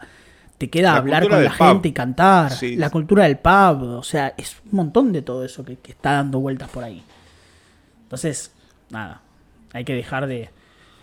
Hay que dejar de pensar que todo es tal como lo dicen todos y, y- y- y- y cuestionarse más ese tipo de cosas. Ahora viene Sigamos. tu punto de conflicto, que es I Want to Tell You, la toma número 4, que es lo que a vos te llamó la atención. No hay muchas tomas de I Want to Tell You, pero No, llama la atención que hayan publicado esta que se corta así abruptamente. Aparentemente alguien había- habría entrado con la luz roja encendida y, y por eso es ese final, ¿no? Pero imagino que, que no habrá demasiado para mostrar, ¿no? De la canción. Eh, no. Esto estamos bueno, nada. en 2 de junio, 2 de junio del 66. Y bueno, una cuestión para hablar justamente es que I Want to Tell You es la última canción de George en aparecer en el, en el disco, en, en el orden del disco, pero también es la última en ser grabada y toda una novedad de una tercera canción de Harrison en un disco de los Beatles. Y esto habla un poco de la urgencia que tenían por terminar en, en un determinado tiempo y la escasez de material. Y la negativa de hacer covers, ¿no? que ya era como que ha- había quedado en, en el pasado. Y bueno, Eh, George tenía a mano esta canción y, la, la aportó y, y fue toda una novedad. A mí me llama la atención de esto es que por lo menos tenemos esa intro, ese speech en el cual se hace, Nosotros sabemos que acá, no sé, Taxman se llamó Granny Smith, que es una variedad de manzanas, y acá se llamaba Laxton Super por otra variedad de manzanas. Y acá lo que tenemos es este speech donde George Martin básicamente le dice, ¿cómo la vas a llamar? No tengo ni idea. Y George le dice Granny Smith, eh, John le dice Granny Smith parte 2. Y bueno, quedó como Laxton Super. Y Ringo por ahí dice Tell You. No, I want to tell you. Tell you. Claro. Eh, y, y eso es como lo Jeff más llamativo. El que tira el nombre, ¿no? De, de esta es el Laxton. Super. Y, y en un punto se llamó I Don't Know. Exactamente. Se llama I Don't Know, cuando le preguntaron Laxton cómo se llama la canción, George dijo I I don't Don't, know. Know. Entonces quedó. Eh, te- tenía Eh, problemas con, con los títulos. Tenía problema con los títulos, sí, sí, sí, es, es, es cierto. ¿Qué tenemos ahora? Tenemos la toma número 6 de Here, There and Everywhere, que es... eh, nada. Sola, es básicamente la canción, Sí, con otra sí. voz. Es como más despejada. Y algo que, escuchando ¿no? ahora con mayor atención, también está ese prejuicio ¿no? de oh, Here, There and Everywhere, tan edulcorada, tan, ¿no? tan cursi. Eh, Sí. Pero lo que me gusta de la canción es que pese a ser edulcorada y ser cursi, es como bastante desprolija. O sea, no es perfecta en la ejecución, no es perfecta en los coros, no es perfecta en los arreglos. No. Tiene como cosas, viste, como que le tocaron, bueno, ahí más o menos. Y, y los Me coros por ahí no está están. O sea, no son los coros Beach Boys que es un teclado que suena perfecto. No, me entra y parece que está, no. está muy bien maquillado por la interpretación de Paul. Y Paul con esa voz que él dice, ¿no? Es una voz casi falsete, es como así muy chiquita la voz, muy, muy poco forzada. Eh, algo que ya hablamos, ¿no? De, de- de su imitación o su en su cabeza era lo que, cómo cantaría Marianne Faithfull. Eh, Sí. y, y bueno, es, es lo que termina dándole identidad a la canción, pero ese, ese es el pensamiento que me vino, ¿no? De, de que se la interpreta, no sé, como una canción, por decir, no sé, de Celine Dion, ¿no? Así súper eh, amilvarada. Y, y es bastante rústica, en realidad. Es Sí, como, sí, como te engaña el, prejuicio de, de- de que es una canción romántica. Una de las pocas. Y del disco sí. Sí. Te diría que esta de las dos de Paul. Eh, vos decís For no one. Y, Y pero tampoco es tan romántica, No. es de ruptura. No, no, no. Pero hay amor involucrado. Aunque sea desamor. Sí. Pone Ponele. por ahí. Lo que tenemos Bueno, es Everywhere, Got to Get You Into My Life también es amor. amor, amor a la, a la Maconia. Al. Eh, eh, Here and Everywhere es 14 de junio. Antes tendríamos que haber tenido algo de Good Day Sunshine, que se llamaba A Good Day Sunshine, que esto es 8 de junio. 8 de junio. Pero bueno, no hay nada. Es raro. ¿Cuántas tomas hay de Good Day Sunshine? Ya te digo. Tres. Y después Claro. se trabajó sobre la toma número uno para hacer los, los, los arreglos. Eh, sí, son tres tomas de una canción bastante simple. Quizás no claro, haya por ahí no, no habría. Pero podrían haber puesto, qué sé yo, el solo de piano a la velocidad normal, porque bueno, acá volvieron a usar el recurso de In My Life, ¿no? De Exacto. bajar la velocidad a la mitad para, Para que después- la tonalidad baje una octava. Y el solito este de, de George Martin está tocado a la mitad de velocidad. Exactamente igual que In My Life. Exacto, es el mismo recurso. Eh, y bueno, nada, tenemos Here and Everywhere, que es muy linda, igual es una versión muy linda. Y después, para cerrar, porque son, cerramos ya con esto, tenemos las dos tomas de. Las dos tomas, las dos canciones de She Said. Tenemos una que se llama Demo Snippet y la toma 15, que es como un ensayito. Sí. Y acá viene otra cuestión, ¿no? Que, que divide aguas. bueno, más allá de- del demo de, de, de John y de toda la historia que ya contamos, ¿no? De Peter Fonda y toda esa cuestión. Eh, la creencia popular, un poco también instigada por Paul, ¿no? Que fue él quien dijo, yo no toqué en esa canción porque me enojé, porque nos peleamos y mandaron a la mierda y, y chau. Y algo que refuerza esto es que los coros están hechos por George, algo bastante poco común, ¿no? De que Muy, una muy canción cantada por John, generalmente Paul metía otra voz, y bueno, en este caso es George. Entonces es como que se acrecentó esta cuestión de que Paul no participó. Pero sin embargo, en este ensayo se lo escucha claramente hablando en la previa Sí. y, y es, un, es una toma sin sobregrabaciones y escuchamos batería, bajo y dos guitarras. ¿Quién tocó ese bajo? ¿Había un Claro. bajista en la sala? Entonces un poco viene a desmitificar esto, ¿no? De, de que de que George, de que perdón, de que Paul haya estado ausente. Quizás la pelea fue un poco más tarde y se fue. Para, no a mí me da la impresión de que la cosa fue en la evolución de la canción. Me parece que ahí hay algo en lo que no, no hubo un acuerdo. Pero ¿sabes qué pasa? Vos escuchás esta versión, que sabemos que está Paul, y seguís el bajo, y es muy parecido a lo que quedó en el disco. Entonces, Sí, sí, es verdad. te da que pensar si George se tomó el trabajo de reproducir exactamente lo que había hecho Paul, o, o es Paul directamente. No sé, es algo que, que deja bastante. Queda ahí en una nebulosa, pero eh, esto es 21 de junio, o sea, nada, nada, nada del final del disco. Eh, y me genera esta sensación, no creo que haya algo muy valioso para hablar acá, o sea, me parece que es bastante lineal, ¿no? Sí, pero por ejemplo a mí me gusta mucho esta toma en comparación a lo que decíamos que había perdido la, la versión del disco, ¿no? Esta es así como más cruda. Eh, Sí, se asemeja más a lo que conocíamos anteriormente de la canción. A mí me. Mira, según Lewison, hay 25 tomas para sacar esta parte rítmica. O sea, es una canción que se ensayó bastante. Es una sesión de casi 9 horas. Según Mark Lewison. Entonces me parece que en esas 9 horas algo tuvo que haber pasado. O por lo menos queda abierta la duda. Sí, pero bueno, no sé. eh, lo que sí sé es que George tuvo bastante participación en, en el armado de la canción porque eh, él sugirió algunas cosas, algunos cambios. En el ¿Él no, él no el contrapunto? Sí, también. Y, y bueno, nada, es, es como que todo esto viene a reforzar, ¿no? Una presencia tan eh, tan fuerte, ¿no? Tan importante de, de George, te hace pensar que eh, posiblemente Paul haya estado ausente, porque si no Sí. Porque sí, hubiese porque sido él.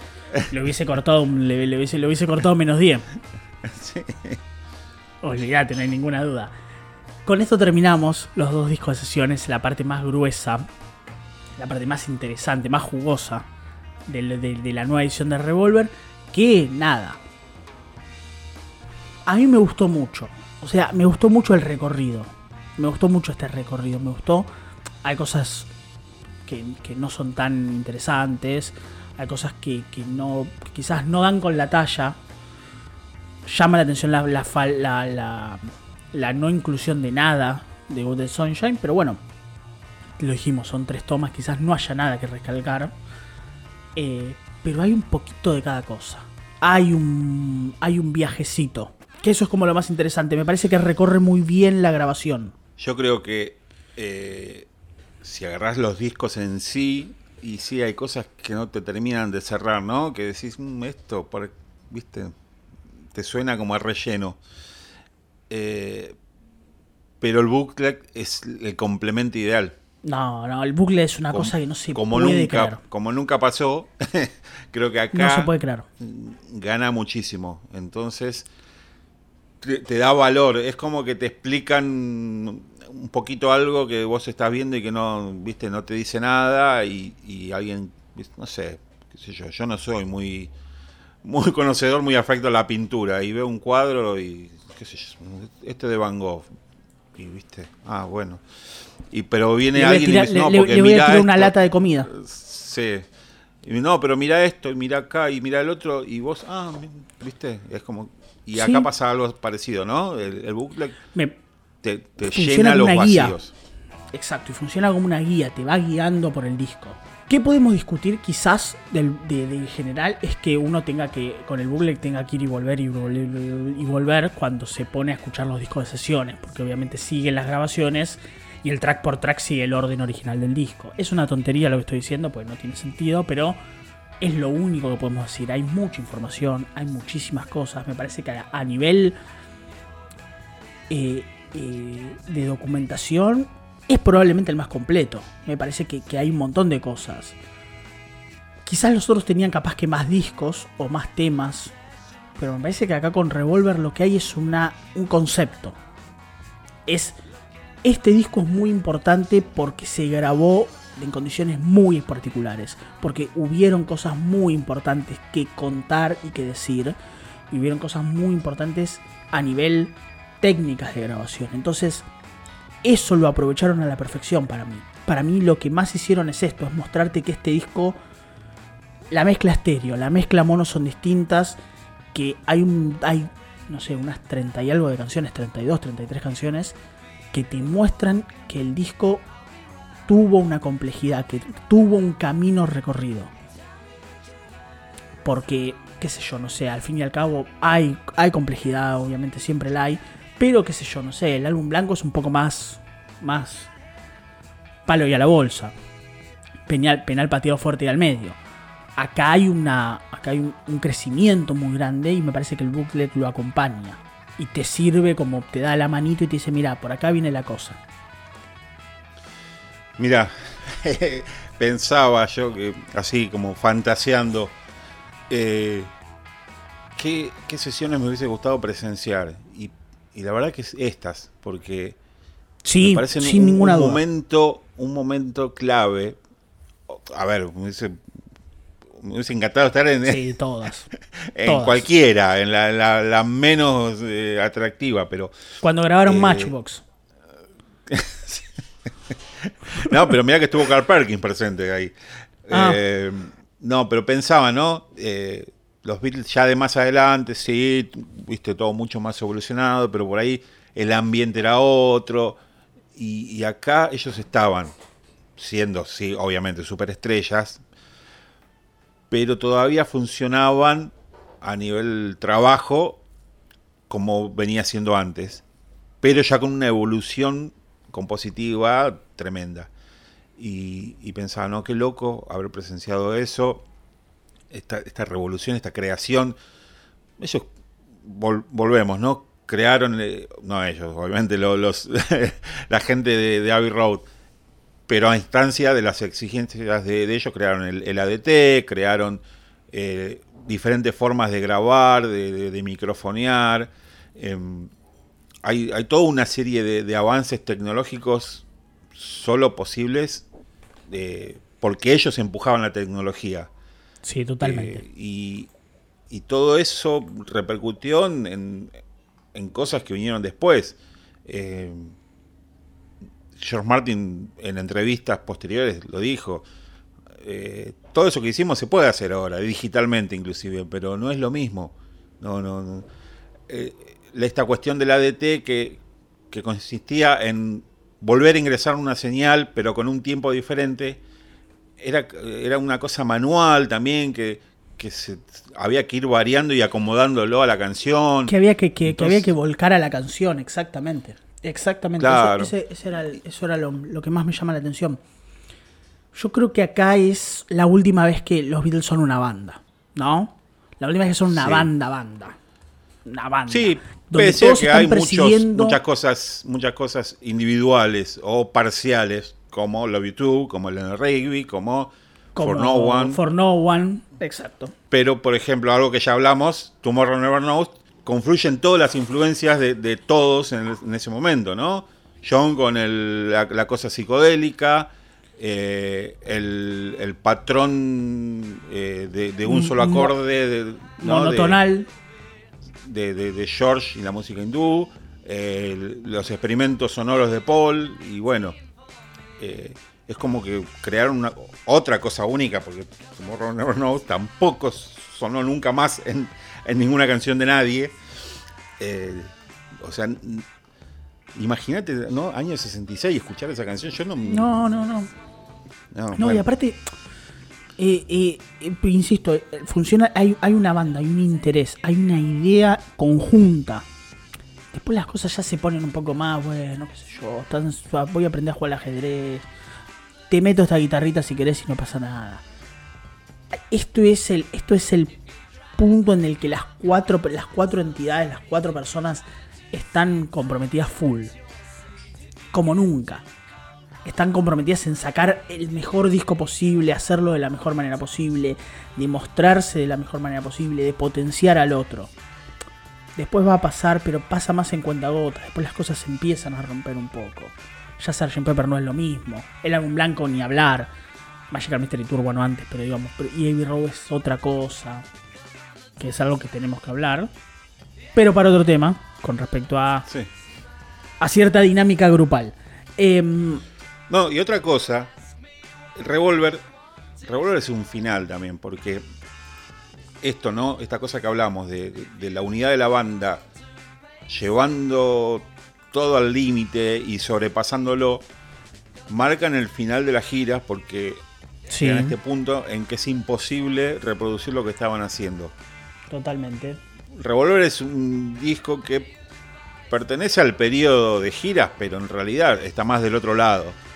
Porque uno lo asocia quizás con la estética, ¿no? Uno todavía ve a los Beatles eh, uniformados y con el, el corte de pelo, pero en realidad está más del otro lado. Y, y- y esta evolución misma, este crecimiento hizo que dejaran las, las giras y, y- y terminaran esa etapa de- del comienzo. Que es muy loco porque duró tres años. Uno, uno no, no- toma dimensión.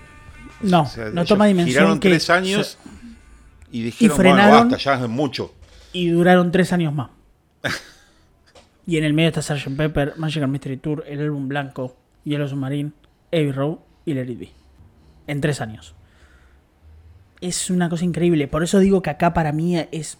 Quizás Revolver no es mi. eh, Está en, en- en el top 3 de mis discos, obviamente. Es una obra maestra. Pero lo que pasa acá, Martín, es que, es que no no, no, hay, hay un nivel de compromiso, hay un nivel de que todo suene bien, hay un nivel de que todas las canciones están laburadas, que no, no vuelve a pasar, para mí no vuelve a pasar, más allá de que algunos discos me gusten más después.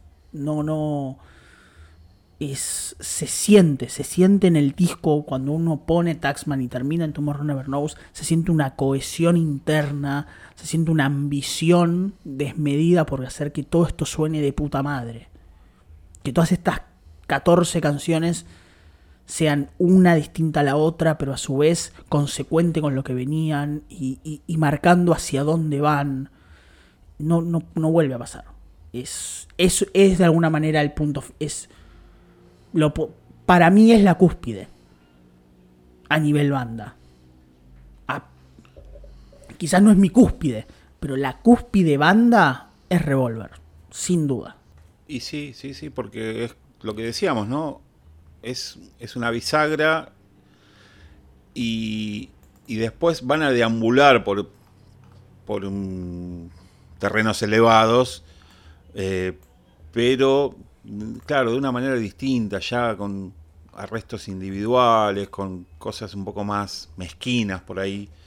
eh, que claro, bueno, después en, lo grupal ter- termina todo como maquillado pero acá se da esto, ¿no? De, de- de la banda todavía muy unida y, y preparándose para, para salir a, a girar y, y terminar de desencantarse y decir, bueno, listo, hasta acá terminamos. Eh, pude hacer todo esto en el disco anterior, con la presión de las giras, eh, no, no quiero Sí. más.